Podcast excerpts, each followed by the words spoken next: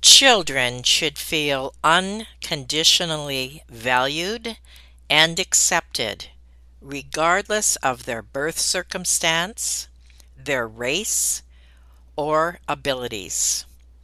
Trisha Campbell is my guest today on Never Ever Give Up Hope.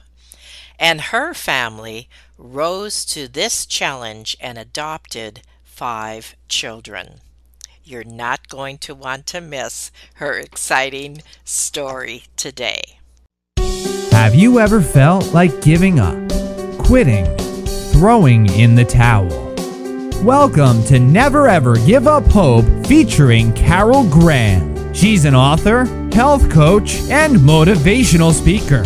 Backed into a corner multiple times in her life, Carol shares with you stories on how she overcame some of the toughest obstacles a person can go through in life, but refused to give up hope.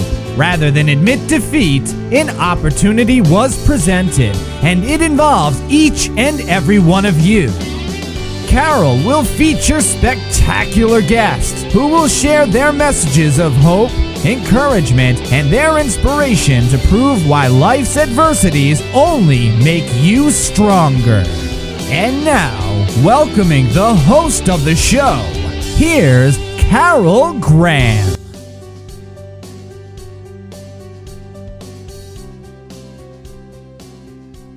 Welcome, Trisha. So nice to have you on Never Ever Give Up Hope today.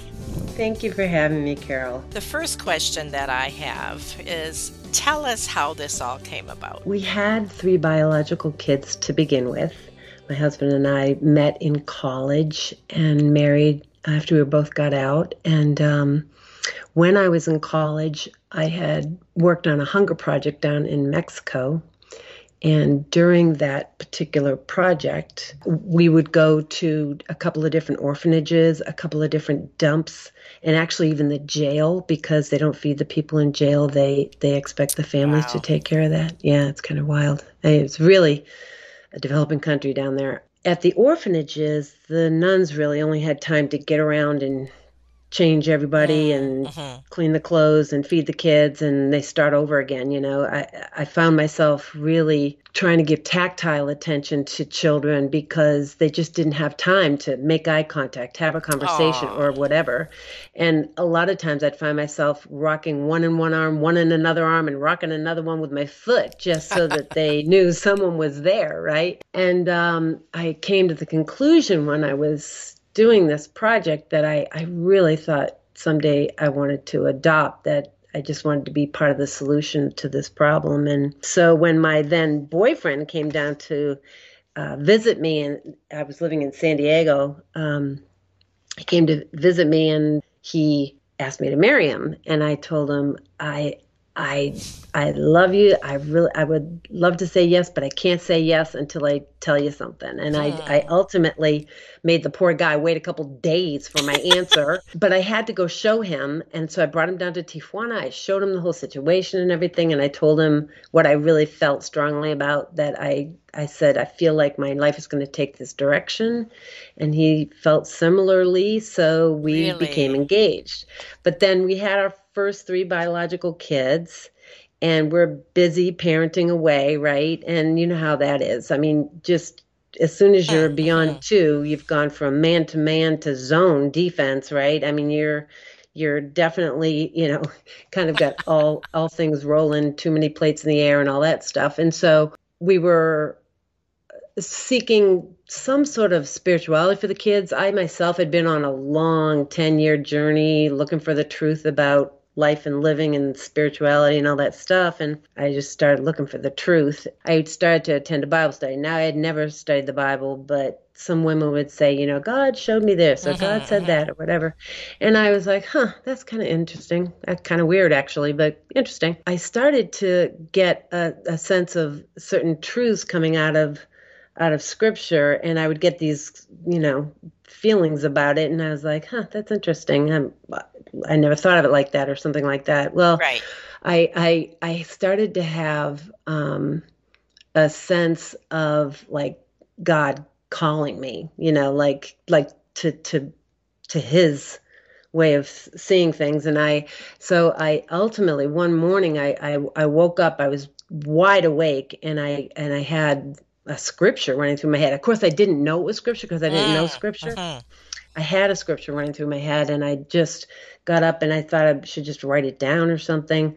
Ultimately, anyway, God got a hold of me and I ended up just on my face before him and just it was it was I was I was so humbled and so happy but I uh, ultimately he was calling us to adoption and he made it abundantly clear right after that that situation happened I, I started to have dreams of a black baby girl with one arm. Oh and she word. was our daughter. I know. It was kind of wild. But every time I woke up, I would tell Dave about it. And she was different ages in the dreams, but it was the same girl. And um, I was like, so, and the other thing was our oldest son's name was Daniel, and the baby's name was Danielle. And I was like, is that pointing to this supposed to be our child thing? I don't know what this is. I said I would never name a kid Danielle because that would be confusing, right? I had a cousin Patrick and I'm Patricia. It was terrible.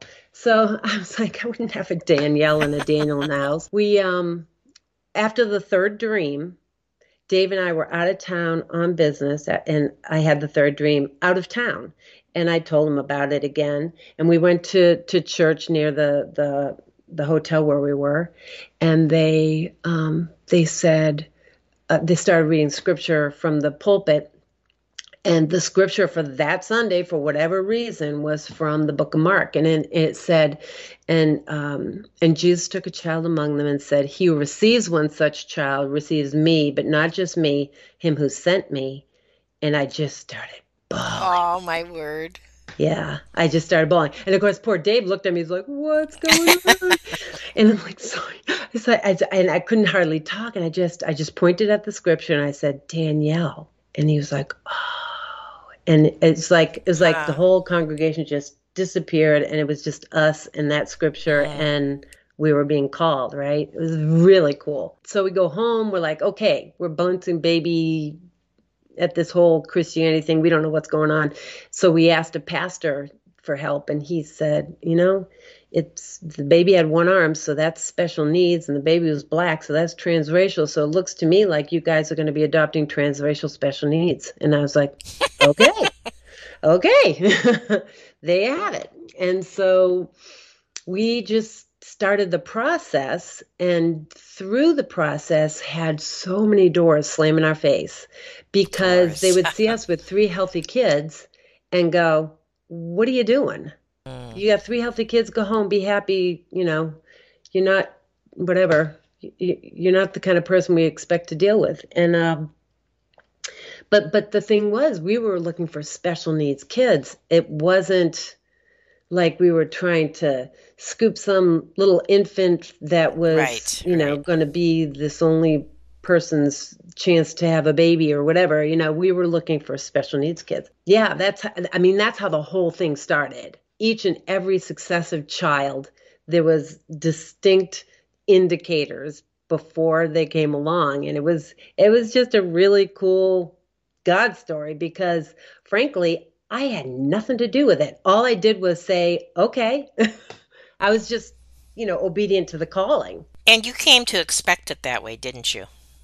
Completely. I and and i had no doubt in my mind that if god said, you know, thus and so, and and I'm going to give you like like he gave me a vision for a certain child or whatever, that he was also going to give the provision for that child. There was no way he was going to, you know, plop some kid in my lap that that had all these special needs that I couldn't deal with and he was just going to let me wallow in it. He wasn't. He he was going to provide too. So it was really it was really neat. So let's start with the first three. I want to get the the chrono or the ages here. So the first three, what ages were they? And then uh, when you adopted the next five, how close were they? What ages and how did they come? Like months apart, years apart, etc. Oldest son was two and a half when our daughter was born, and then two years later, our our son was born. So it went boy, girl, boy, and they were two years apart when we adopted the first little guy,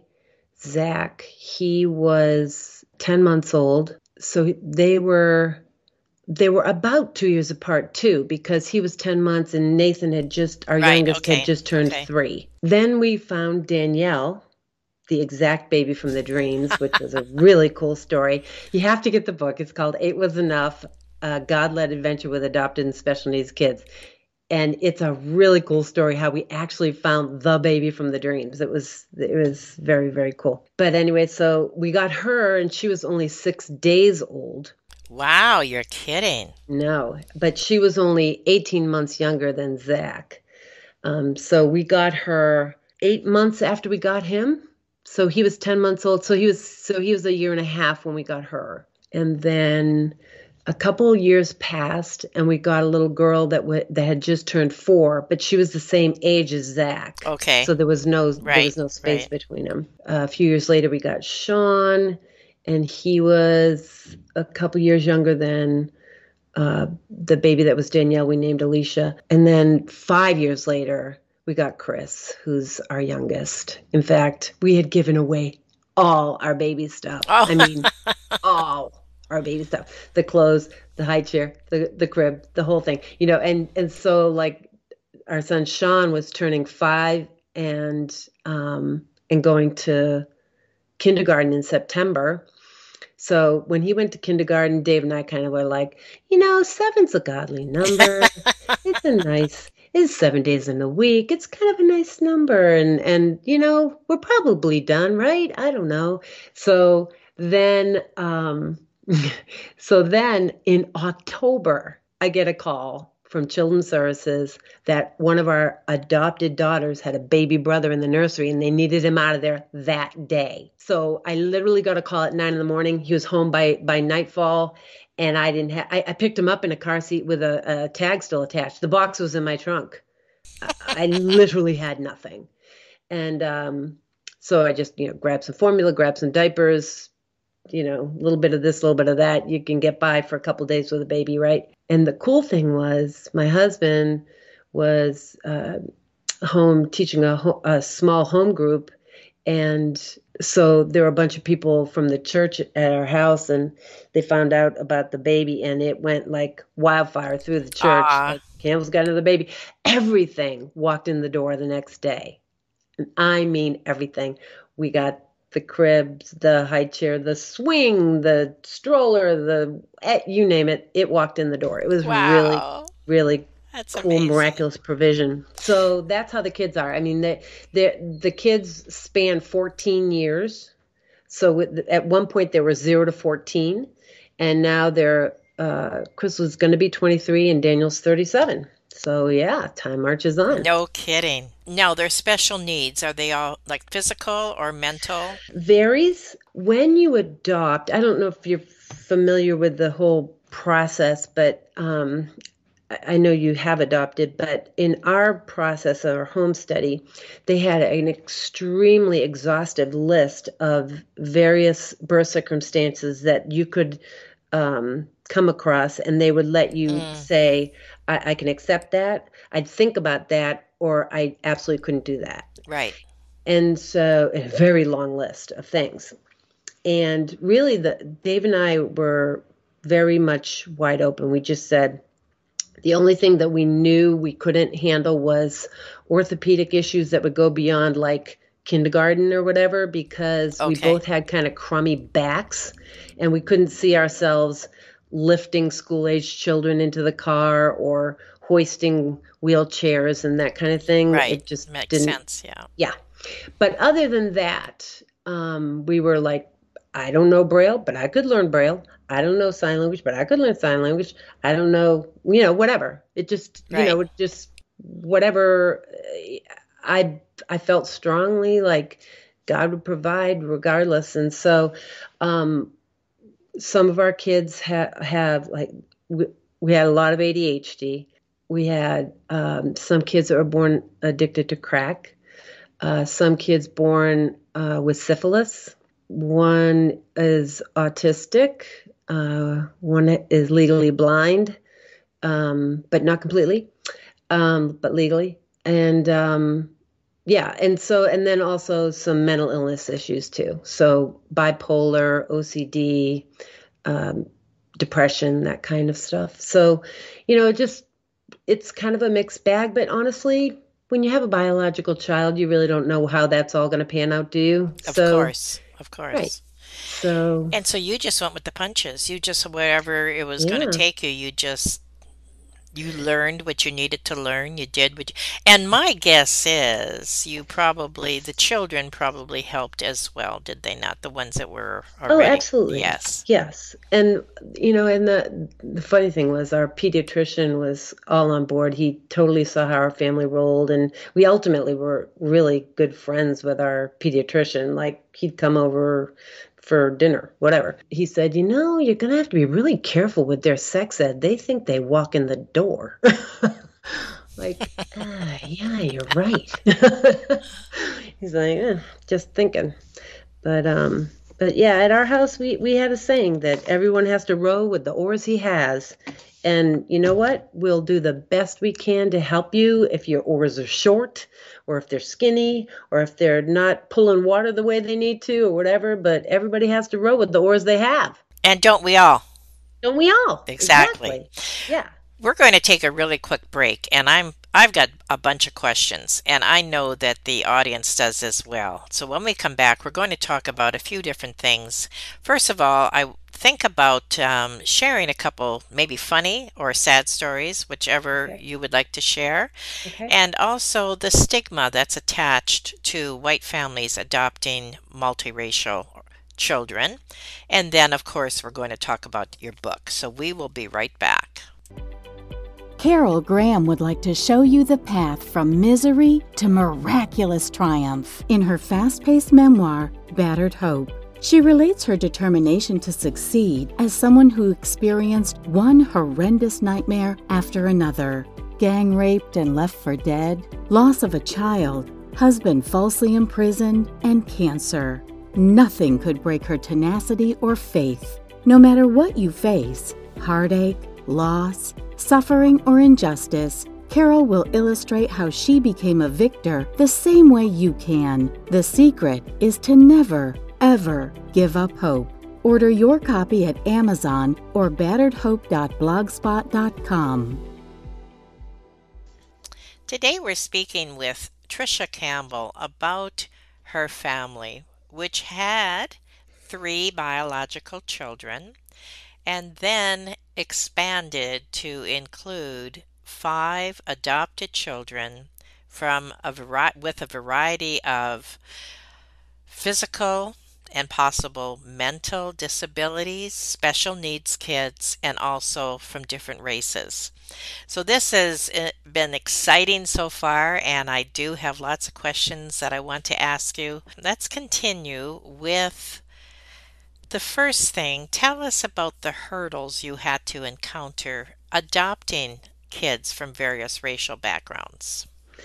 Well, um, I don't know if you know, there's a a group called the Black Social Workers of America, but there is, and they they really worked hard to keep kids of color out of Caucasian homes. Really, but they did, and and I still think they do. They just do it a little more on the down low.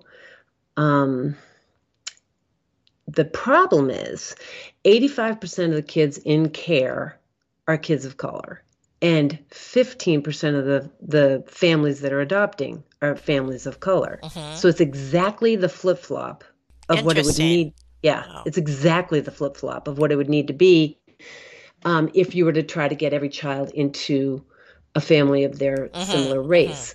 So the problem is is that they were trying to make long term um, foster care plans for a lot of kids rather than put them in permanent homes. Mm. But that's never the best thing. Kids, like kids that age out in foster yes. care, are just left to drift. They right. they're so susceptible to all kinds of you know evil in the world, and um, so we we came across some pretty significant hurdles that way, but God brought them down. I mean, it just, it just, it was really hard though. It was really hard. Sometimes sometimes just really hard. And then, uh, the, and that's just the social workers. That's not even out in public, right? So, like, I'd be out in public and somebody would just make a comment as if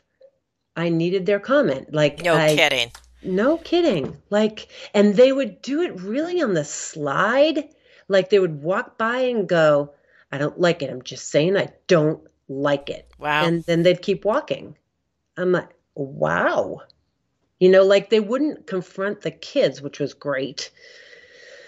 But still, it was just it was just there. And then there was another time that we were trying to buy a house and everything was going swimmingly until we brought the kids to see it. And then all of a sudden, oh my word, all these barriers started just coming up, coming up, coming up. I was like, what is happening? And then Dave was like, oh my gosh, this all started after we brought the kids to see the house.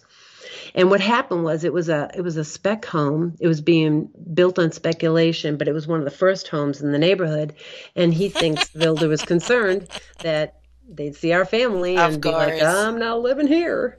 So we had to just let that go. Our our, our realtor was very supportive though. She said that this is completely against the fair housing code. of course. You know, if you want to, I will go to bat for you and we can get a law, lawyer involved and da da da da. And we just decided to let it go and and to um, just back away, and we did. Um, but but things like that happen. You know, it just it just is what it is. But um, but the bottom line is, we always told the kids, you know, race really matters to racists. I mean, the the rest of us care about character. The rest of us care about, you know, what's on the inside of a person. I mean, let's face it, your heritage. It's very nice to be proud of your heritage or whatever, but it's certainly not the most important thing about a person because Exactly. you had nothing to do with it Right. you had nothing to do with it. So um, we just we, we would try to you know keep the focus off race because the more you focus on race, the more race becomes the focus. That's right. So exactly. um, that's that's what we did. We just tried to keep it like that, and um, and generally speaking, it was fine.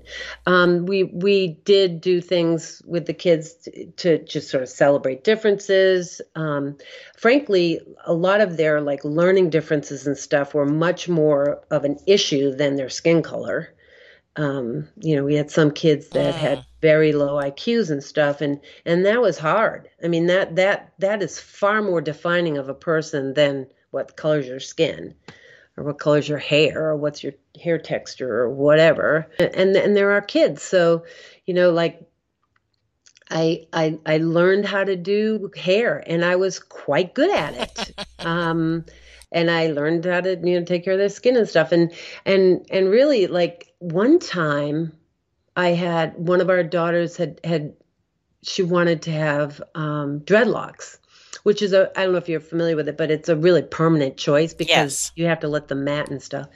And uh, and her dreadlocks were gorgeous, and I was the one that did the maintenance on them because you have to retwist the new growth into the locks when it gets grown out, hmm and um, and then you have to re you know do the the beeswax and the that kind of thing. So, um, one time I was at church and a, a woman of color came up to me and said, "My daughter loves your daughter's hair. Would you teach me how to do that?" Oh my word. Is that great? I was like, "Sure." That's So- hilarious. Yeah, so I literally, I mean, I literally ended up doing her whole, her daughter's whole head, explaining to her as I went how I did it, and um, showing her on my own daughter's head how the new growth was and how you would have to separate it out and work it in and all that stuff. So, um, yeah.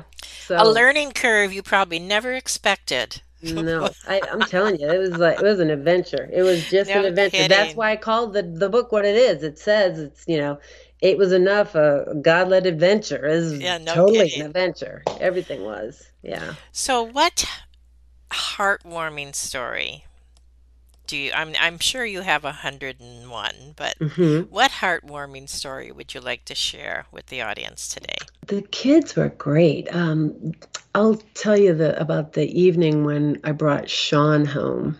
Uh, he was our seventh child, and um, I had been waiting all day for a phone call. We had we had a foster license as well as adopting, so uh, we would get foster calls, and there was a foster home that was being broken up for abuse, and they were trying to figure out where the kids were going to go. They were considering our family for two of them because the two oldest boys were actually pretty um, bonded, and they were only um, two and one. I think they're no, they were more like two and a half, one and a half. But then the other two children in that home were 10 months and newborn. And the the home was being broken up because ligature marks were found on the 10 month old, which means he had been tethered to a crib or something. Oh my word! I know it was awful. And then um, so they were thinking that the oldest two were going to come to us, but they were trying to decide what to do with that. And ultimately, we got the oldest child, and they decided he would never go back to being a child if they let the next one down come because he had been taking care of him, and that he would never revert to childhood himself if he thought he was still needing to oh take care goodness, of him. Isn't that interesting? Isn't it? Huh. Yeah, and, and and that happens for a lot of kids, unfortunately. Siblings, uh, the oldest siblings, have a very hard time, even when they're now out of out of the bad situation.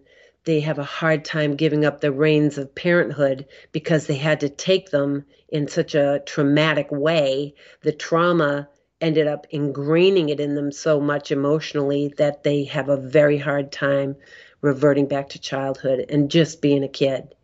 Um, so anyway, so this little guy, I went to to go get him down at Children's Services downtown, and Dave stayed home to tell the kids what was up and uh, get dinner ready and all that stuff, get homework done. And um, so I'm coming back with with Sean, and it's a beautiful snowy night. And we pulled into the driveway. All the kids were out in their snow clothes, playing in the snow and I pulled in in in the jeep, and, and they just surrounded the jeep, and and like they're all trying to see him and trying Aww. to and just waving at him, and he was he was like, "What is going on?" you know. Because um, he had, he he was the oldest kid in his foster home, so he didn't know who these big kids right, were. Right. And uh, and then so we we got him out of the car brought him in the house and and we we were having pizza for dinner because nothing says party like a pizza right for kids this little guy was very undernourished so we had to stop him from eating when he got to half a pizza um, it was crazy. And his little glasses he he's the one that's legally blind. His little glasses were pulling his ears forward. He did not have ears that stuck out but they stuck out because he hadn't had the right size glasses since he grew. Oh like my word! nobody had taken him for new glasses since he grew. Anyway, I was I you know I go on high alert when we got a new kid. I'm like I'm I'm like making a mental list. Okay, that has to change. That has to change. That has to change. You know, and at the same time, I I make a list of that has to stay the same. That has to stay the same. Mm, you know, to keep yeah. them yeah right. keep them secure.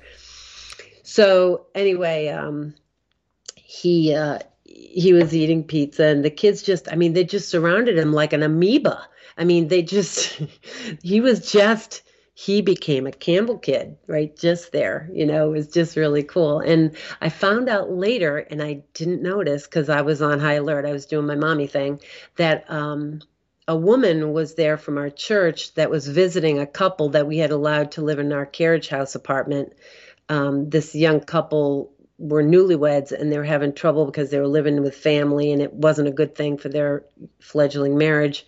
And so we offered them to live in our carriage house. So anyway, this lady was visiting them. They came down to see the new little guy. She came with them mm.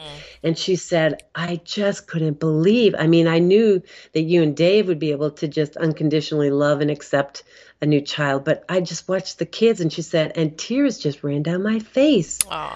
I just was just awestruck by that. And I was like, yeah, they're pretty they're pretty open to this. They're very much uh, attuned to to what's going on and and um honestly when when we first started the adoption process, our oldest was just little guy. He was like 6 and um I said, you know, dad and I were talking about maybe that there are kids out there that don't have a mom and dad or that need a family and that maybe we should share our family with them. And he goes, I don't know. And I was like, uh oh. and he goes, but I think we should do it right away. I was like, Aww. okay. so, um, yeah. So, I mean, as they get old enough, you try to, you know, help them process things. But we always, we always tried to have kids process difficult subjects uh, by bringing them up themselves. Like we always felt that if a child's ready to hear the answer, then they'll ask the question. If they're not ready for the answer, don't bring a subject up. You know what I mean? Like just excellent point. Trauma, yes. yeah, trauma can be one of those crazy things you just have to be super careful about how and and every kid's going to be different, right? And it just you have to you have to be mindful of that. So So how yeah. many times has somebody said to you you should write a book? Hmm, yeah, there were a few. There okay, few. so tell us about your book. And who should buy it? And is it a memoir? And is it a story? Or does it have well, tips? Or you just share? Yeah. So it is a memoir, um, but at the same time, it kind of is an interesting book that, as I wrote it, I don't think I set out to do this, but I've been told by a number of people that have read it that it does this, and I, so I'm just going to share that. Is that it? It turned out like like a parenting book if you needed a parenting book. It turned out like an adoption book if you needed an adoption book.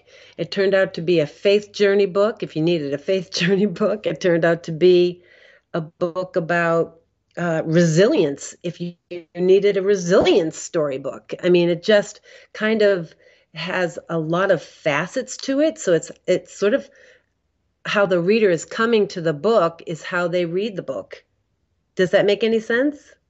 Yes, it's, like a, it's also a story, like you said too, right? Right, very much so. But at the same time, it, there there are parts in it that I break out and I go, okay, this is how we did this or this is how we did that. Because frankly, there were times when the kids were growing up that people would go, How do you do this? You know, how do you do mm-hmm, discipline? Mm-hmm. How do you do chores? How do you do allowances? How do you do? And I go, You know what? I honestly can't tell you. If you want to come over the house and just watch, you're welcome to it.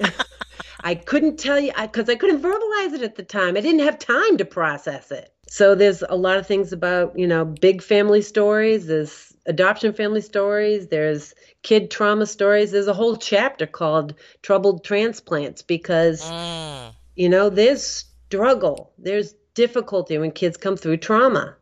And and that that chapter was super helpful to some people that were adoptive families that thought they were having a problem that was isolated mm-hmm. and um and and then two, I had a mom that had a biological special needs child say to me that it brought her to tears when she realized I chose that or that I willingly went that direction and it gave her strength to keep going the way she had to go for her special needs child who was nonverbal autism, you know, the whole thing. And she it just gave her strength to know there would be people out there in the world that would choose to go that direction. And Beautiful. so That's yeah, and then you know, so you just don't know how the the the story reads to given readers. Like it just it changes how it strikes them. And so yeah, it's it's it's interesting from that respect. Do you have another book in the works? I don't have another book in the works, but I have an idea for another book in the works. Okay. so that's that's a good thing.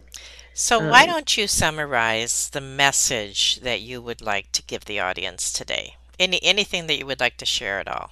God takes care of kids, and He just has a different way of getting them to their forever family. They they aren't they aren't necessarily born there, but but He He has a way of taking care of them. I'd say there's a scripture that says, um, "Well done, good and faithful servant." I think one of the greatest things I learned was it doesn't say, "Well done, good and successful servant." Right. Like you don't have to be super successful at something to have been faithful or to make an impact. True. Exactly.